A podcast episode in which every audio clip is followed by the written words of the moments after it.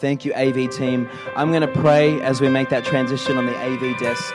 Uh, let's pray. Father, I thank you, Lord, for the word this morning. I thank you, Lord, that it's building on from part one, this bullseye teaching series. I thank you, Father, Lord, that you're going to release uh, key principles, Lord, and you're going to help uh, people to be aligned and to be partnering with your truth. Father, we thank you, Lord, Lord, in a world that sometimes is confusing, but also very compelling and very convincing.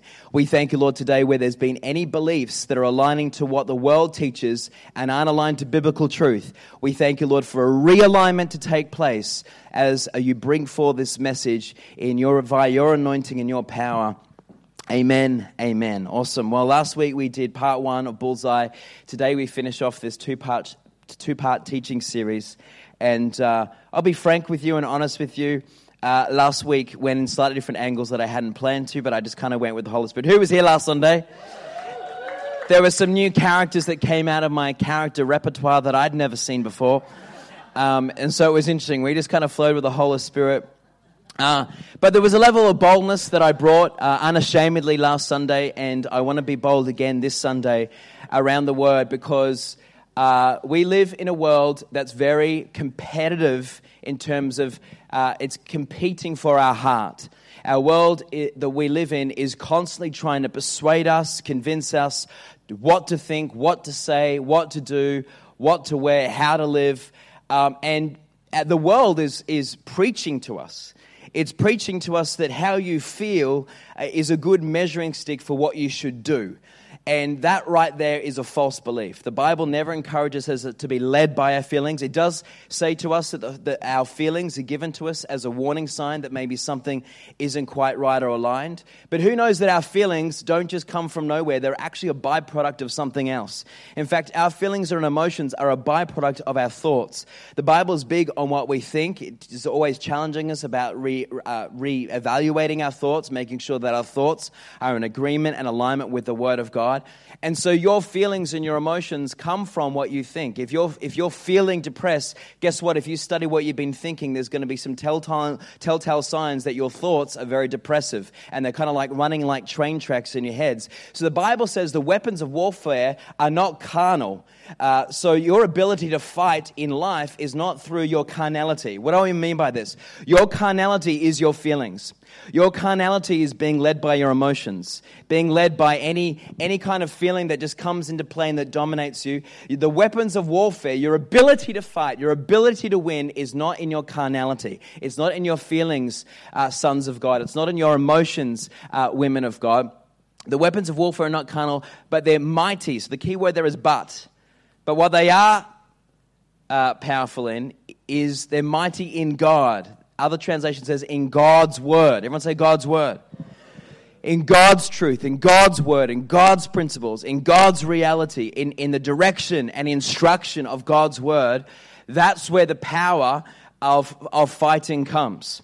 And for pulling down strongholds, everyone say strongholds. Strongholds, pulling down those those strong uh, emotions or those strong thoughts that actually would try and say you should believe what the world says rather than what the Word of God says. They can become strongholds. We talked about one of those beliefs last Sunday that if you believe as a man or woman of God, as a follower of Christ, that it's okay to sleep around before being married, that's what we call a stronghold. It's a false belief. And the world, as much as you can love Jesus and believe parts of the Word of God, sometimes because of how we feel or being led by our fleshly desires and not coming into a season of building a strong foundation where we learn how to be disciplined and follow the principles of God, it's hard, but it's good for you. That the world will try to convince you that yes, you can follow Jesus, but in the reality, reality, you shouldn't really worry about all the stuff that's really hard. Just take all the greasy grace of Jesus, but don't become disciplined. Don't work hard to follow his principles because at the end of the day, that's just old, boring tradition. If you feel like it, then it's right to do. If you want to do it, go ahead anyway because life is too short. Well, God says, no, that's not truth. That's not going to lead you to a place of fruitfulness. It's actually going to lead you to a place of hindrance and sometimes even levels of what the Bible would say destruction, where it can destroy your destiny because you're not willing to actually take a hold of the Word of God and root it in your heart and live according to it. And the Bible says that we must align to the Word of God. Now, are we perfect? By no means. Christ is perfect. We are righteous because He has made us righteous by the works of the cross. We know that we are washed by the blood of Jesus. We know that we're made pure and clean because of the works of the cross. We know that the grace of God is a reality and is powerful, and we're always wanting to reach out to it because it's always freely given to us. However, the key here is that God is wanting us to go from level to level, from glory to glory. He's wanting us to become activated people who implement the Word of God. He wants to see the world be, be able to witness the glory of Himself within His followers. He wants to see the fruitfulness of His vine come to such a rich taste that the world would say, Oh my goodness, how good is their God? There must be something in this. And I want to say this to you that if you're someone who is in a season before marriage, that I can tell you without a doubt that your marriage will be very fruitful. It will be very, it will taste very good. There will be key benefits that you will enjoy if you can abstain from having sexual relationship before marriage. Now we know last week we talked about that if you're here, there's no blame or shame here. Maybe you're sitting here in a past season, you made a mistake, or maybe you're in a season of potential temptation. The key is this God's grace is always sufficient for you. But the way that we respond to God's grace is not go back and keep swimming in the mud, but actually get out of the mud, get under the spiritual shower of Christ, get washed clean, and get set free so we can put on our mantle, we can put on our spiritual clothes called victory, and we can walk into territories and say, I'm building my life on the rock of salvation, and I'm a strong man of God. I'm a strong woman of God who's going from victory to victory. I want to say this before you that our marriage, Sarah and my marriage, unfortunately, she's not here today. She's really unwell with a flu, so please pray for her. But the key to our marriage, I can tell you right now, is that, I mean, I, I shared this one on one with someone just the other week, and I started crying. It was unintentional. But when they asked me about what I thought was fundamentally important about making sure you follow the principle of God in certain areas of life, particularly in preparation for marriage, I looked at this person and started to cry because I said, you know, I, I know that, that the victory of foundation that we laid before we got married and now going into marriage, that I can look at my daughters as they're growing up and I can be an example and say, you know what? I made this decision. I didn't get led by my feelings. I stand on the word of God and I can say before you, if you can follow that example, oh my goodness, your marriage and your life will be fruitful. Now, again, if you're sitting here today and maybe you've made a mistake, God is always a God of second chance. Can I tell you that God wants you to know that it's not about being perfect, but it is about giving Him an opportunity to show the fruitfulness that comes from you working hard to apply His principles. God doesn't want you to be a God who's in His presence one day and the very next day you just do whatever you feel like. God wants to give you an opportunity to build a sense of discipline, to re- build a, roadmap, to build a pathway before you where you're able to, through tenacity, through a fighting spirit of, of perseverance to start to carve out a life that's disciplined that actually enables him to build a vine of fruitfulness around your life and around your family's life for the future because he's building generations. You know, when I think about coming to church every Sunday, when I come about, think about preaching the word of God, when I think about mentoring and sitting down with people and taking the time to actually invest in seeing the word of God take root in people's lives, I know that I'm not going to be here for a hundred more years. I'm only got a certain time on earth. And I know there's a part of my heart that's bouncing and beaming to see that we raise up the next generation. We raise up people that beyond my grave, beyond Sarah's grave, beyond Zara's grave, beyond Savannah's grave, that there are men and women on the earth that are still standing up for Christ. They're still saying, yes, Jesus Christ is real and his principles are truth and they will bring life. And no, even as, as convincing and persuasive as the world system and the advertising tries to make out as we walk out these latter days, I'm standing for Christ. No, I'm preaching the gospel. No, I believe in the house of God. No, I believe in discipline. No, I believe in the truth of word, of the word of God. I know that Jesus is the way, the truth, and life. And even though I'm not a perfect follower, I am a convinced follower. I'm a person of conviction that's going to continue to stand on the name of Jesus in this earth to be the light that's in the darkness. Give him a shout of praise. And so we're building an exemplary example of the Word of God living in people's life, being a life that there is truth. And as the more that we, we walk out this life, the more challenging and difficult it's going to become for us to stand in the gap because the world will get more and more convincing, church. The world is going to become more and more argumentative. It's going to become more persuasive around why your standard and my standard living for Christ is just kind of old school tradition. Get over yourself. Come on, you're too conservative. Come on, you're too locked in your ways. Seriously, it's the year 2000 and whatever. 2020, they're going to say in 2026, come on, it's a year 2040, get over yourself. You're still following the Bible? That's ancient, that's old news. The Bible's dead and buried. Come on, we're alive now, they're going to say. Everyone say persecution. persecution. More and more, you're going to be persecuted, you're going to be shamed, you're going to be blamed, you're going to be challenged for your example. Are you willing? Come on, it's good. And so I want to talk about today the importance of grazing in your own pasture. Let's have a look at this next slide. That was just the intro. I'm just getting warmed up. Five lies the wisdom of the world tells you. Um, I'm not sure if that's the first scripture. Have we put those JPEGs in order? I think that's kind of like the JPEGs that go into Google Drive, they're in, in order there. We might need to look at that because um, we, we jumped to that. So we might just get AV to sort that out while I go to my notes. Because from memory, that's, I don't think that's the second slide. They're definitely in the Google Drive list, listed from like 1 to 20 in order. So I'll get the team to sort that out as we I want to start here with Proverbs 5:15. And that's, that should be the first slide, Proverbs 5.15. I think that's, um, that's last week's slides, um, potentially. so I'll get Jason and, and let's just thank our AV team. They'll sort it out. Proverbs 5:15. Everyone turn to Proverbs 5:15. It says, "Drink water from your own cistern, and fresh water from your own well." What is it talking about here? In this part of Proverbs, it's starting to introduce this whole thing of be mindful of where you source life. Do you know that there is a temptation, whether you're married or not, to source life from the input and the encouragement mainly from other human beings? it's looking for the need for approval from man. Now, this doesn't mean that we don't actually seek a sense of respect from our leaders and people who we should get counsel from. The Bible is very big on honor. But what we're talking about is ultimately you should source the love of God as the key that fills your well. Let me say this to you. Sometimes, too early, when we're building the foundation of God in our life, we start to fall in love with Jesus, but then someone maybe in church or our Christian circles shows us a little bit of interest, and we go, oh, they like me. They're interested in me. And so we start to go, mmm, ooh. And a lot of times we do it too early. Everyone say too early. It's about making sure that where do we get our water from? Where do we get our source from? Where do we get our encouragement from? Where do we get our sense of worth from? Where do we get our acceptance from? Where do we get our life from? We don't purely get it, and we should never, all throughout life, we should never get it mainly from another human being.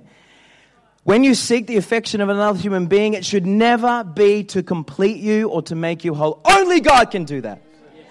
And when you're in a season of building the foundation of Christ in your life, let me say this to you. This is going to be a controversial statement, but I say it with the Father's heart. Because there's going to be some people on planet Earth that disagree with me, and that's okay. But I'm going to preach what I know to be true. And that is this. When you're building the very first foundation of Christianity in your life, you're really not in a season to be uh, having a relationship with another human being. It is not the right timing.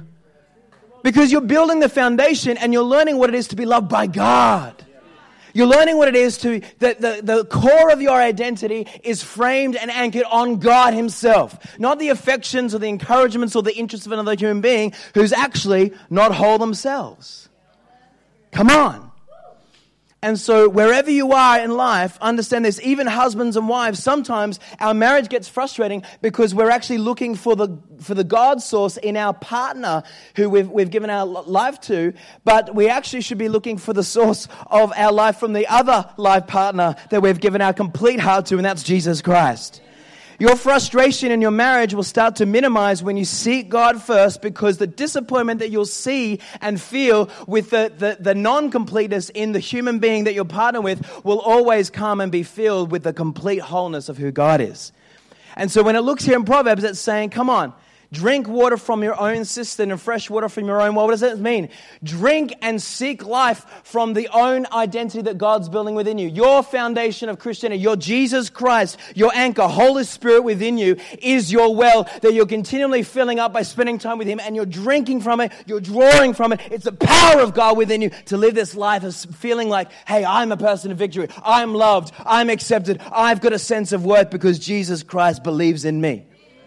And that means that whoever, whoever's around you, friends, family, loved ones, eventually boyfriends, girlfriends, people, the person that you're courting, the person that you decide to get married, if you're married, your children around you, when they disappoint you, when they fall short, when they don't encourage you when you're expecting it, when they don't actually follow through on their word when you're expecting it, when they don't actually uh, give you a compliment when you're expecting it, that's not your, your main well. That's not the main source of how you feel about yourself. Jesus Christ is. And that means that you can better manage the expectations when they're not met by human beings around you in life, whatever level they, of relationship they are, because you've centered and anchored on seeking first the source of life from Christ Himself. Come on, let's give Him some praise. Okay, let's have a look at this next scripture. awesome. Let's again thank AV Team. They've found the slides. All right, Proverbs 2 10 to 11 and 16 to 19. For wisdom will enter your heart, and knowledge will be pleasant to your soul. Discretion will protect you, and understanding will guard you. Wisdom will save you also from the adulterous woman. Everyone say, Ooh. Now, when we read a lot of these examples of Proverbs and they talk about the woman being adulterous, let me just say this there can be male wolves as well. So when we read Proverbs, men don't get all like, yeah, those women, man. Because there can be male wolves. And let me say this we're not talking about just non Christians either. Ouch. There can be male and female wolves even in the kingdom of God who have an independent spirit and have their own agenda and just want to go after what they want, don't really want to kind of uh, aligned to any sense of accountability because they're preoccupied with actually what they want. And let's, let's highlight this. In fact, the scripture that we just looked at before is the main reason why there are male and female wolves. Because they're actually seeking their acceptance from how people respond to their flirtation. How people respond to their sense of, uh, you know, let me spend time with you. Let's hang out together. How do you respond? Mm, you respond well because you like me be, ooh, feeling my will. Mm, yeah. The problem is, like a wolf, once they devour you a little bit, then they start to lose interest in how you taste. Once you kind of lean in and show a little bit of acceptance, they kind of lose interest. But they just want to go and devour different people around them.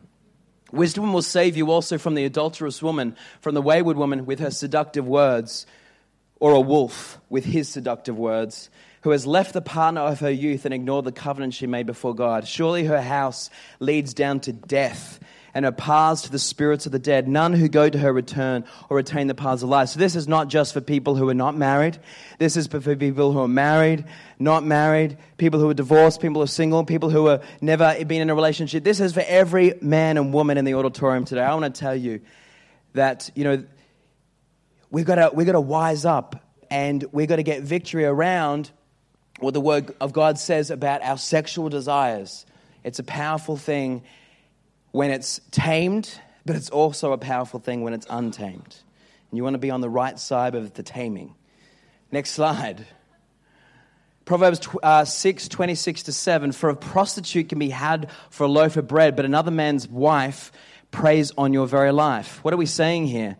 We're saying here that understand uh, sometimes the things that actually seem like they just should not happen at all, actually the things that can be the most luring. Can a man scoop fire into his lap without his clothes being burnt? No way. What we're talking about here is don't get to the cliff edge of your sexual desire being activated and wonder why it's very difficult for you not to slide over the cliff. You shouldn't be scooping anything into your lap that's on fire anyway and not expecting your pants to, to start burning, right? Wisdom says to have the fire, that fire extinguisher in your hands and looking out for where there's any fire poof, with the word of God. Poof, with the word of God. Rather than, let me put the fire extinguisher. Hello, spot fires. Come closer. In fact, let me just scoop them out of the lake of fire and just put it all over my lap. Oh, my pants are on fire. Funny that. Next slide. Proverbs 32 33. But a man who commits adultery has no sense. Whoever does so destroys himself. Blows and disgrace are his lot, and his shame will never be wiped away. I mean, this is Proverbs, this is the book of wisdom. Uh, wisdom would say to count the consequences before you even thinking about pay the price. remember my old pastor that raised me up in the things of God he went away to a conference with a very well known pastor who's kind of like a pastor of pastors, and he was in the green room. And he hadn't really met this pastor of pastors before. He just kind of knew him because he had a very well established name in ministry. And this pastor shook his hand and said, Let me ask you this question. Have you ever thought what would take place if you cheated on your wife? Ever counted the consequence? Ever gone there visually in your mind? What would actually be the wreckage that your life would look like? And my pastor said, Yes, I had. And he said, It's one of the best safety blankets, isn't it? And the pastor of pastors said, Yes. He said, I asked this question because I just wanted to test your level of wisdom. Count the cost before you even think about paying the price. As in, actually go there in your mind and think of the consequences before you even allow your mind to be tempted.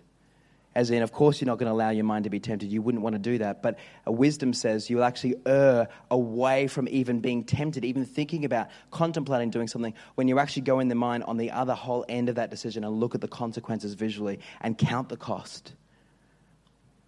Let's have a look at this next slide.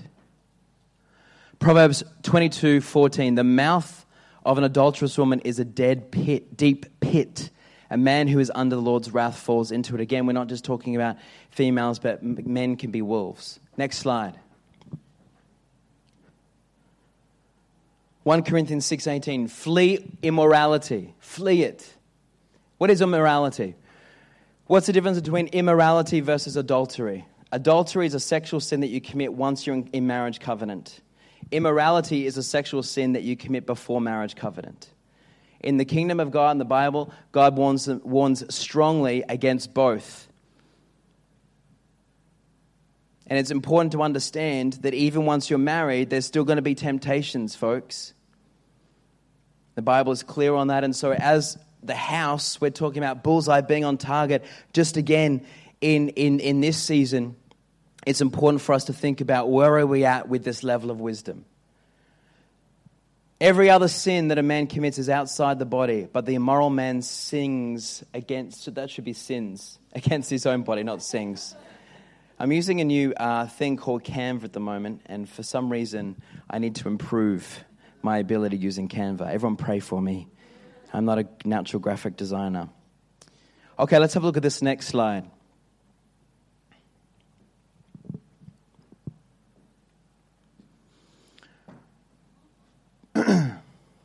I think we, yeah, I think we've got the, the title page, the five. Yeah, this is, this is not the right order. So we're going with that in, yeah, thank you very much. Let's, let's follow the Google Drive um, numbers. That would help me out very much. Thanks, team. So now we want to go into five lies the wisdom of the world tells you. We talked last week about false beliefs. We talked about uh, the importance of understanding the truth of God's word.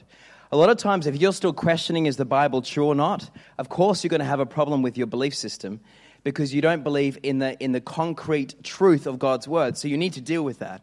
You need to deal with the fact that God, God's word is God breathed and that God is actually his word. It's not just a cute little traditional book that we kind of refer to to say a nice prayer. It is, the, is, it is God himself. It is truth. Uh, unless you, you get to that revelation, you're going to have all sorts of trouble in building a solid foundation of your beliefs. And so today we want to talk about dealing with uh, five, uh, five examples of the wisdom of the world. The world would make out it's very wise, church. It will try to convince you to think this way and we're going to go through them right now. So let's have a look at the first one. The first lie that the wisdom of the world will try and tell you is it could never happen to me. And so, what we're talking about here again is sexual sin. We're talking about uh, we're talking about not having boundaries, kind of being flimsy in your beliefs, being led by your feelings. Uh, I believe one of the most important things to set in stone in the foundation of your walk with God is boundaries around your sexual desires. Uh, it will usually be like a wild brumby. We talked about the helicopter and the aeroplane analogy. I'm not going to do that again. If you missed that, you missed an amazing analogy. All right? Someone can share that with you while uh, having lunch with you in the cafe. Have fun with that.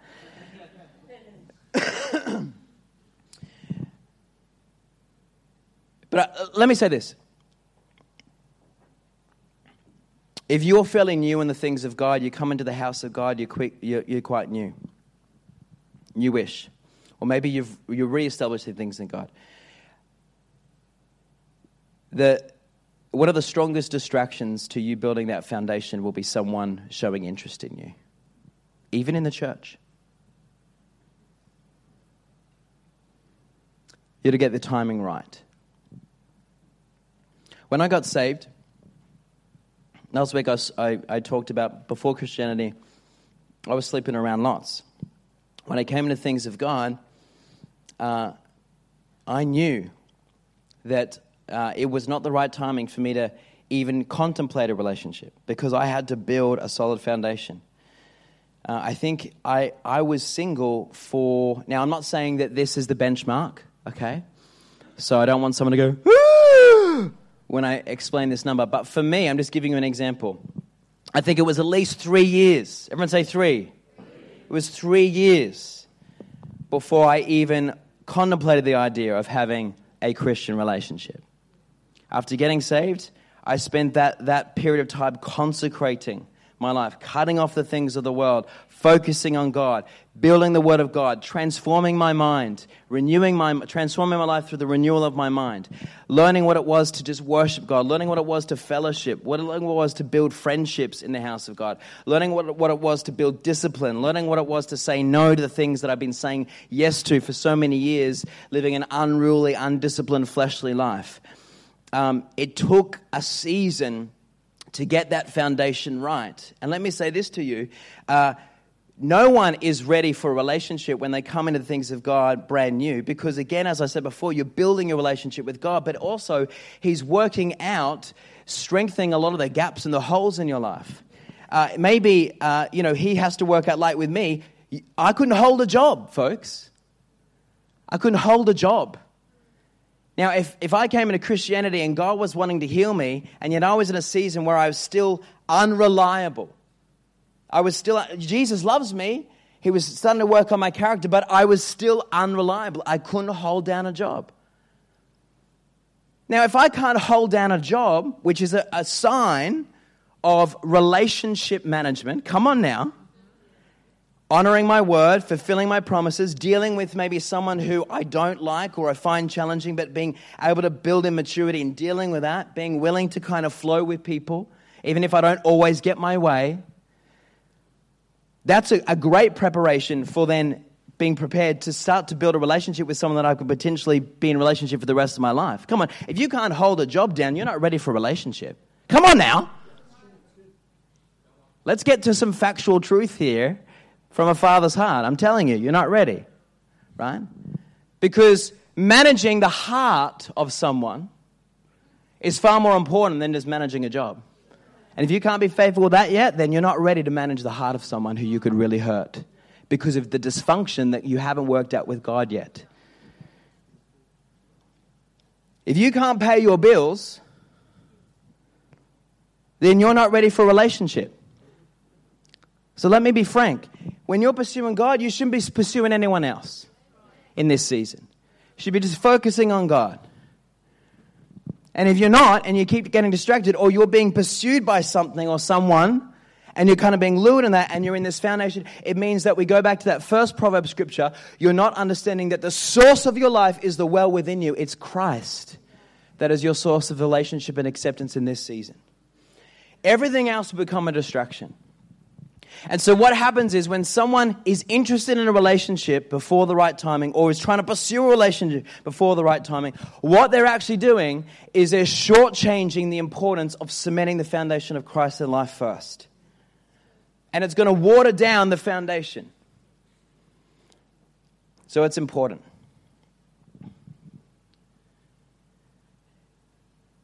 It could never happen to me. Let's have a look at this next scripture. Or next slide, sorry. Proverbs 18:12 before his downfall a man's heart is proud. So it could never happen to me because I got it all together. I'll, I'll, never fall over the cliff. So it's okay for me to go close to the cliff because, you know, I mean, I'm disciplined. Won't happen to me. But it could happen to you. Why? Because we are fallen beings. You have a corrupt nature, says Romans. Everyone say, Oh, I've got a corrupt nature. Now, in Christ, He's restored me into His glory, but we're, we're saying that by faith, evidence of things not yet seen yet, brother, sister. You have an active opponent. What's this?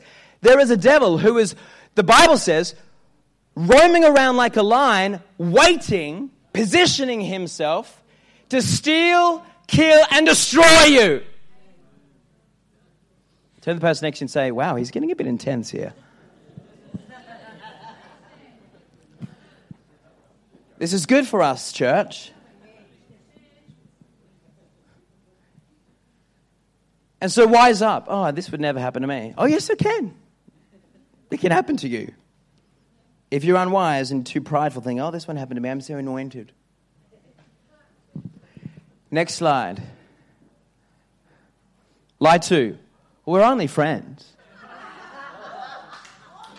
We're only friends. You know? We're only friends. Now, let me say this. Again, like I said last Sunday, if you're here thinking, I've written this sermon just for you,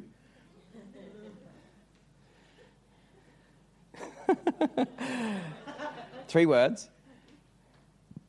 With all the love of Jesus in my heart, get over yourself because this is coming because the Holy Spirit has told me in this season we need to preach this word. We are only friends. Let's have a look at this next slide.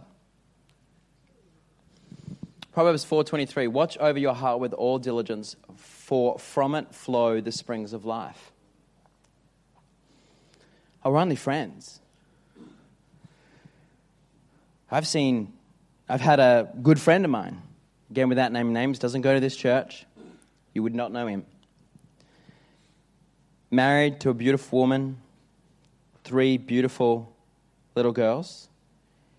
But there was a tiredness in their marriage. They're about maybe eight years in. A bit tired, the routine, the three children, the school pickups, going to church. And they both had kind of stopped really spending good quality time with God themselves. It happens. Life gets routine, it gets busy, it can get boring. And then at this guy's workplace, this new girl is a new staff member. He finds her attractive, but he also just connects with her personality. So in the staff room, he's making a coffee, they get chatting. And every week they chat more, and next week goes where they chat more, they connect, they start doing work pro- projects together. And so they become friends. It's just friends. We're just friends, work friends. But he was attracted to her. She was attracted to him. She knew that he was married. He knew that she was in a relationship. She wasn't a Christian. And then one thing led to another thing, which led to another thing, which led to another thing. So they'd spend longer in the tea and coffee room talking and opening up about life. Oh, do be careful if you are talking about life with the opposite sex. Life. Let's talk about, let's even frame it, let's talk about God. Let's talk about Jesus. Come on now. But you're the opposite, and there's attraction there, and then you do it late at night, or you do it for long periods of time in the car, but we're just friends. Two words wise up. Wise up. Because this guy eventually started then texting this girl, messaging this girl late at night in appropriate times, just connecting more, building a friendship. But he was building a sense of just wanting. He, she was encouraging him, and then it all led to a passionate kiss. Now, watch this. He hadn't overstepped a line there, he'd overstepped a line way before that. This is what we've got to learn. Inviting someone like that, the opposite sex, into such a, a deep connection conversation when he himself was feeling dry in his personal connection with his wife, that right there is a sign of a lack of wisdom. If he'd gone to God and said, God, you're the source, Lord, I'm feeling dry in my marriage. First of all, God, I want to press into you. God, what does your word say? Encourage me, Lord. I'm going to take responsibility for where I'm at, God. What am I giving into this marriage? What am I doing about it? Lord, I need to press into you. You're my source. If I'm feeling disappointed or not uh, fulfilled by my covenant relationship that I've made before you, then God, I go to you as my source. Lord, help me, fill me. And God, give me a strategy. What do I need to do? I'm going to take responsibility, God. What do I need to do to inject something fresh into this relationship? And then Julie encouraged his wife to spend some time with God, and then God would probably speak to her about it as well. But instead, he went outside his marriage covenant to seek just some encouragement, just some friendship, folks. It seems so innocent, seems so just we're just friends.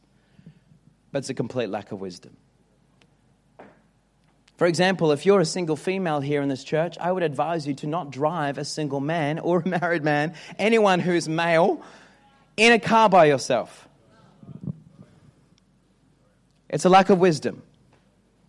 Because the atmosphere of a car is like a bubble. And you get talking. Now, watch this. The key here is you may have the purest motive in the world, and I think you would. But the Bible says it's just not wise. It's not wise.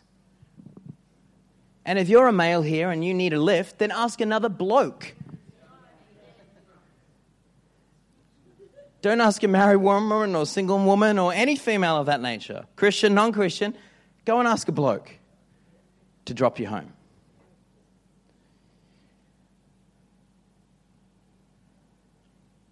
Let's have a look at the next slide. Line number three. It feels right. It can't be wrong because it feels. It feels right. It feels good. It feels so right. Can't be wrong. Let's have a look at this next slide. Just break this one down The principle here feelings follow actions. What do we mean by that? See, when you, when you make an action or a choice, right, like specifically spending time with someone by themselves and starting to talk about stuff, well, of course, you're going to start to have some feelings. Classic example is this. Let me say this. Again, another controversial comment that I'm not going to be apologetic about. Uh, when a girl finds out that a guy kind of is interested in her, there can be a shift right there. Because before that moment, she may not have even thought of him in that way. But as soon as she hears, he might like you, or I think he likes me, I've heard on the grapevine he likes me. right? Just the act of that guy showing interest, right, can make a female go,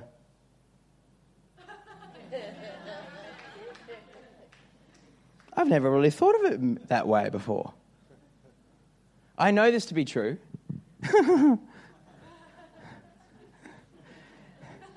because in the right timing, everyone say the right timing, I use this principle to woo Sarah. right? I specifically, intentionally, deliberately told my friend at the time, who was married or going out, I can't remember the timing now, uh, to Sarah's sister. He said, Are you interested in anyone in the church? And I said, knowing that he would tell his wife or his girlfriend or fiance at the time, and then she would tell her sister Sarah. I said, Yeah, I'm interested in Sarah Bailey. And he went, Ah, really? Hmm. And I just saw his eyes go, hmm. And I didn't say anything. And then, of course, he told his girlfriend or wife, fiance, whoever, whoever she was at the time. And then she told Sarah. And then the next Sunday at church,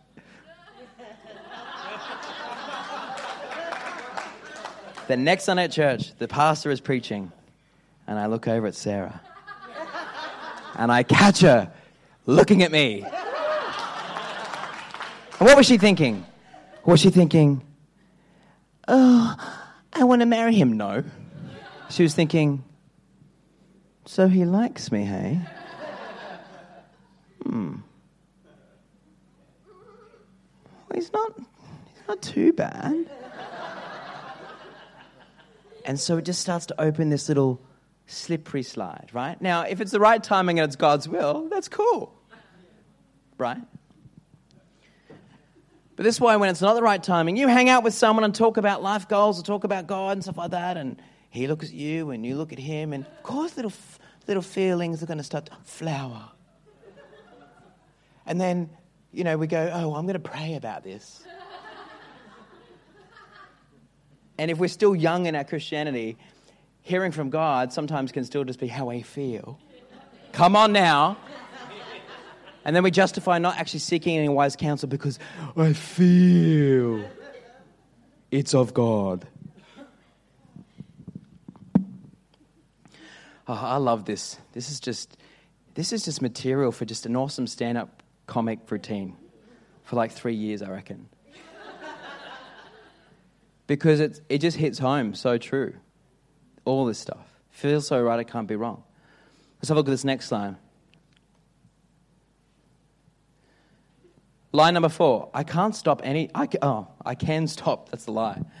I can stop any time I want. I can stop any time I want. Let's have a look at the points here on this next slide about line number four. I can stop anytime I want. Got them there? Awesome. Proverbs 5:22. his own iniquities will capture the wicked and he will be held with the cords of his sin, which means what? You can get lured. What comes before sin? Deception. You get captured. You get lured. It's not obvious. It doesn't seem the way that it should. I, you know, I can stop anytime I want, you know. I can stop this avalanche of feelings or physicality or physical connection anytime I want. We talked about the helicopter and the aeroplane analogy last week. We talked about the fact that we are actually sexually wired as men and women differently for obvious reasons. But we're also still all wired to be switched on to be turned on. And there are certain things that lead to certain things that start to activate the whole sexual wiring of our design. So God would say this understand your wiring and understand that if you start to turn some of the switches on, then activates certain part of the wiring that then actually starts to activate other parts of the wiring, and with before you know it, the whole system can be activated. And it doesn't matter how much of a Bible believing, Jesus loving, presence uh, of God seeker you are. Sometimes, if that whole system is activated or majority of it is activated, doesn't matter how much you love Jesus, it is very hard for you to not just go with the whole thing being switched on. And that's why wisdom would say understand your design, understand that God has designed a certain way for people to become sexually switched on, but in marriage covenant because he wants them to be motivated to be together physically, to uh, glorify the covenant of marriage to be not only spiritually but physically one. That glorifies God, the unity of, let me go there specifically, the unity that sexual intercourse creates is God's design. Marriage and sexual intercourse within marriage and that whole physicality of husband and wife becoming one glorifies God. He loves that because it's His design. So He is the creator. He has designed you and I to be switched on sexually so we'll be motivated to become one with our lifetime partner, but under the beautiful protection and umbrella of marriage covenant. And so we've got to understand whether we're in marriage covenant or we're outside of marriage covenant, we still have that wiring there that's designed and destined for a particular purpose. But if you're wise, you will study, you will understand, you will take note of what is it that sets you off. Come on now. What is it that starts to switch you on? And you, through God's wisdom and His power, you'll have conversations with God around how can I appropriately put boundaries around my sexual wiring so that the switches that are designed to be switched on at the right time in marriage covenant do not get switched on. Because one thing leads to another. Okay, let's have a look at this last one. Number five, nobody is getting hurt. It really is for the best. Nobody's getting hurt. It really is for the best. Let's have a look at this scripture.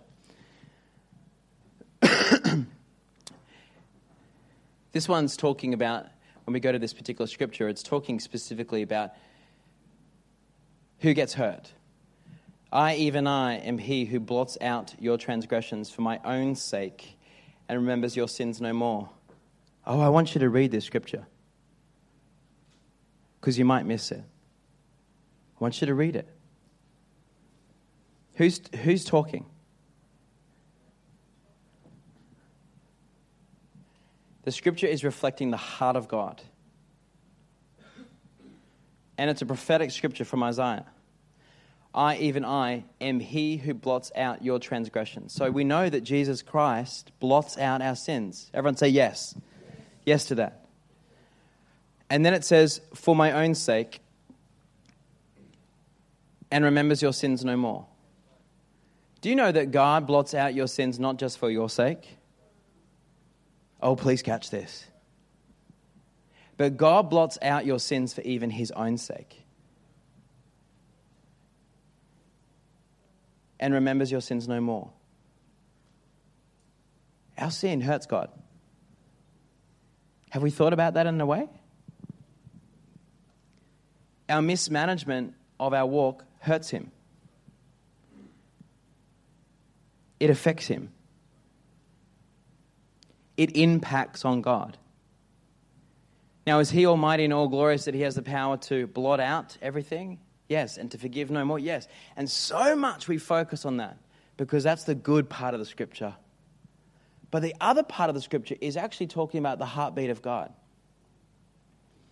And this is why I believe people who actually discipline themselves and honor the word of God by actually taking a reverence point on these scriptures. Let me highlight this.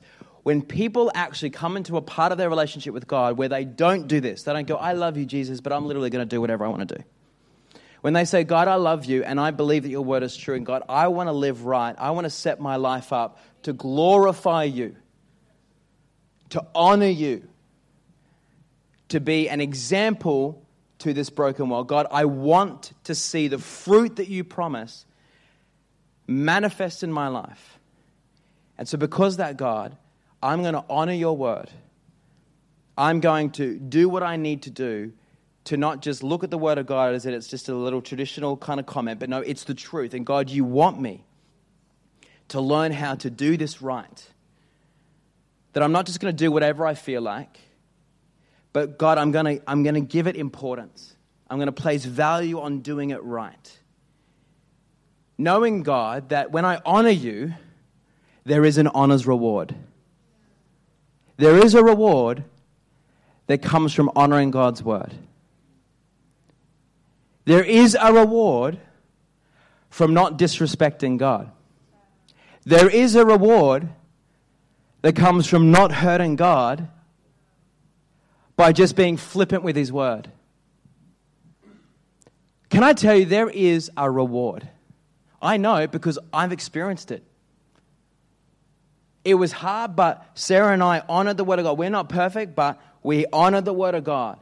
Now, I can tell you there's a couple of variables that helped us out. Greg and Julie, being prophets of God, helped me out. Ooh, would put the fear of the Lord in me. Also, our pastor, the fact that I was accountable to our pastor, he was strong and his, his wife was strong. They believed in our potential, but they loved us enough to make sure that we understood the importance of boundaries and he, they didn't want us to stuff it up. Now, again, let me be balanced. Sometimes people stuff it up. Does that mean that God's curses all over them? No. God can redeem, God's grace is good. But I want to say this to you wherever you're at, how many mistakes you've recently made or not made, you need to honor the Word of God. You need to want to love God to bring Him glory, that you can be disciplined enough to put boundaries around your life to position that relationship that you're in or that you will be in or the one that you're currently married to, make sure that you respect and honor the Lord's word because not only does it bless his heart, but you will be rewarded by blessing the heart of God. Do you know that there's a reward by actually being sexually pure? Do you know there's a reward for being sexually disciplined? My marriage is amazingly blessed. My family is blessed. I felt the blessing come on marriage and continue to grow because I honor the Lord. So if you're in a relationship and you haven't been aligned, then this is your second chance. Get aligned and start honoring God. Because the more that you honor God, the more that you will be rewarded. Do not underestimate how amazingly you will be rewarded by you honoring God with His word. And so, my job here today is to encourage you to be on target. To be on target. I think another lie of the world, and I think it's a lie that drips into the church as well, it's not in my notes, is this that we'll be fully rewarded of God's promises whether or not we follow His word. That's actually not true.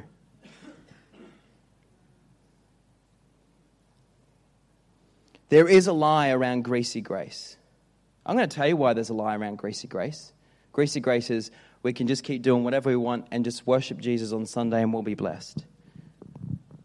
I think the reason why there's a lie around greasy grace is because the greasy grace message is really popular. Greasy grace message will fill churches. You hearing what I'm saying? This kind of message is not necessarily a message that everyone wants to hear. Because a lot of people will interpret this as intense. Wow, he really believes in the Bible. He's challenging us to actually walk the way the Bible preaches. Isn't that a bit old school? Isn't that a bit traditional? No, it's true. Why do I do it though? This is the key. Do I do it to be a wet blanket? No, I do it because I want to see fruit in your life. The other lie is this the desire that I'm going to feel when I commit whatever that sexual thing is is more rewarding than the desire I'm going to feel when I actually see the glory of God in my life. That's a massive lie. And so, my encouragement to all of us here is to take stock around how on track are we. And for you who are parents, can I say this to you? Be careful you don't allow the world to disciple your children.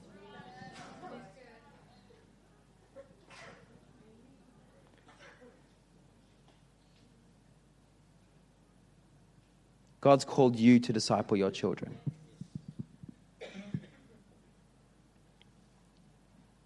And that's why sometimes we've got to be careful how much importance we put on baseball, basketball, ballet, and all the extracurricular activities on the weekend for why we have excuses to not bring our children to church. Because in the house of God, our children should be raised up, particularly when they get in their teenage years, and hear the reality check of the Word of God. But there's a big thing right now where we can justify why we don't go to church regularly is because of all these extracurricular activities where we're convinced we'll really develop our children. And I'm all for those extracurricular activities. But I know in my heart that something ain't quite right in that family priority setting when they get so busy doing all these extracurricular activities and they don't have their kids in church. Because baseball and basketball and ballet and all those wonderful things are great, I believe in them, but your children are not going to be cemented and rooted in the Word of God with those things. And the louder the preaching gets of the world, even at their schools, their universities, their, their clubs, they have to get something that's different, that counteracts the preaching of the Word. And so, when it, when it comes to your marriage right now, when it comes to your parenting right now, when it comes to your singlehood right now, wherever you're at and wherever your family's at, I think it's important to make sure that we get people focused on the truth of God's word and push back on the preaching of the world system. Who's with me? Let's stand and let's pray. Father, I thank you, Lord, this morning for your word. I thank you, Lord, that you're always a God who sometimes, like a great chiropractor, wants to crack us into alignment. Father, I thank you, Lord, that your word does a great job in cracking us into alignment, to getting our mind, our body, and our spirit in alignment, Lord, and under your word. Lord, your word is truth. Lord, your word is life. Lord, your, worth, your word has a building ability that you build lives. Lord, you're the grand architect and you release your word to build within us, Lord, a strong foundation. Lord, you build within us a great framework on which to uh, walk our life out of. Father, I thank you, Lord, that today that you would cement us in to being people who are aligned to your word. Lord, that you're raising up men and women of God, Father, Lord, to be a light in this world. I'm going to ask our musicians to come or some, some musician to come. Thank you. Father, I thank you, Lord, for the anointing. I thank you, Lord, for the capability of you, Lord, through your word, Lord, to, to actually do a work, to, to break up, Lord, the, the, the convincing power of the world system. Father, particularly I pray for the young adults right now. I pray, Lord, in a season, Lord, where they, there can be so many sexual temptations and such a leaning into wanting to be accepted, wanting to be liked wanting to be adored, wanting affection. Because they're starting to realize that the storms of life sometimes can be harsh. And Lord, they start to feel lonely. Father, I pray this morning you would release a strength in them, a power in them to be sustained in your word, to hold on, to hold on to you, God, to hold on to your promise. That there is a very rich and real reward when they walk your ways. Father, I pray against a watering down of the word. I thank you, Lord, that your word is built to be like cement. That, Lord, that when it sets in, Lord, it's, to create a solidness, a foundation, Lord, a rock of salvation. I thank you, Lord, that your word was not designed to mix in other philosophies, other teaching, for us to pick a bit of this and pick a bit of that and blend it together to come up with our own concoction for life because it's convenient, because it justifies how we feel. Lord, this morning, Purify our revelation of you. Purify our revelation of the word. Lord, where people are weak in their faith, Lord, where they're weak in revelation of you, Lord, where they're still learning about the word, when they're still babies drinking milk. Father, I thank you, Lord, that they would not just build relationship with other babies spiritually, but they would build relationship with people who are feeding on meat, Lord. And I thank you, Father, that you would release a shepherding anointing in this house in a fresh way. That we'd have eyes and ears to look out for people, not just to look out for our own life and our own way, but Lord, to, to take care of each other.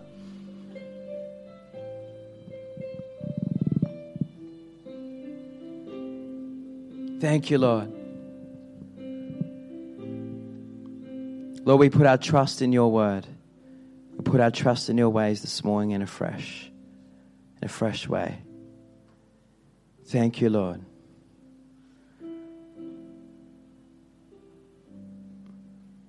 We're going to finish with this one thought. I just got a vision of a medicine cabinet. And I also got a vision of a refrigerator. The Lord said this there are some people here, and the pace and urgency that you run towards the spiritual medicine cabinet. It's fast, it's quick. Meaning, you're seeking God for the cure, but you're failing to seek God for the prevention. God says, I want to accelerate the, the, the focus and the urgency to run to the refrigerator. What does the refrigerator represent? It represents good, healthy food. It represents bananas, bok choy, beetroot, steak, beans, lettuce, water. God says, How much are we feeding on the spiritual med- medicine cabinet? Because we've got the spiritual flu we've got spiritual depression, we've got spiritual lethar- lethargicness, and so we're running to get the what do you call it when you're feeling down? It bumps you up with energy. Cold and flu tablets. What's it called? Codral. The Lord's saying some of you are taking so much spiritual Codral. You're looking for the quick fix. But you're not spending enough time feeding on the food that will strengthen you in the spiritual fridge.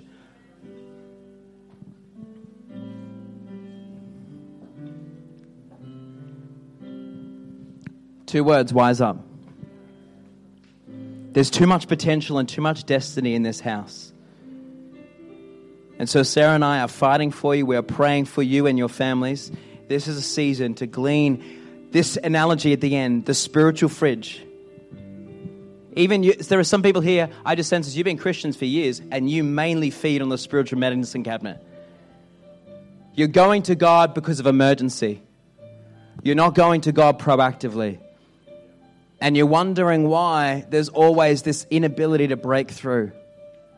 God says, I'm raising up spiritual athletes in this house. God says, I'm, I'm, I'm wanting you to become elite. I want you to become the best of the best. I don't want you always limping spiritually, always coughing, always having to blow your nose, always having to, to tuck your head under the, the spiritual blankets and just go, oh, woe is me, Jesus. Father, release strength spiritually in Jesus' name. And everyone said, let's give him some praise. Awesome God. I love you.